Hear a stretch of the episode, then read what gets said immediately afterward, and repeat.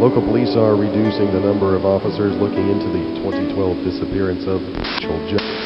The long-running investigation has not yet reached a conclusion, as current leads don't seem to be yielding much results. The initial report alleged their disappearance was intentional.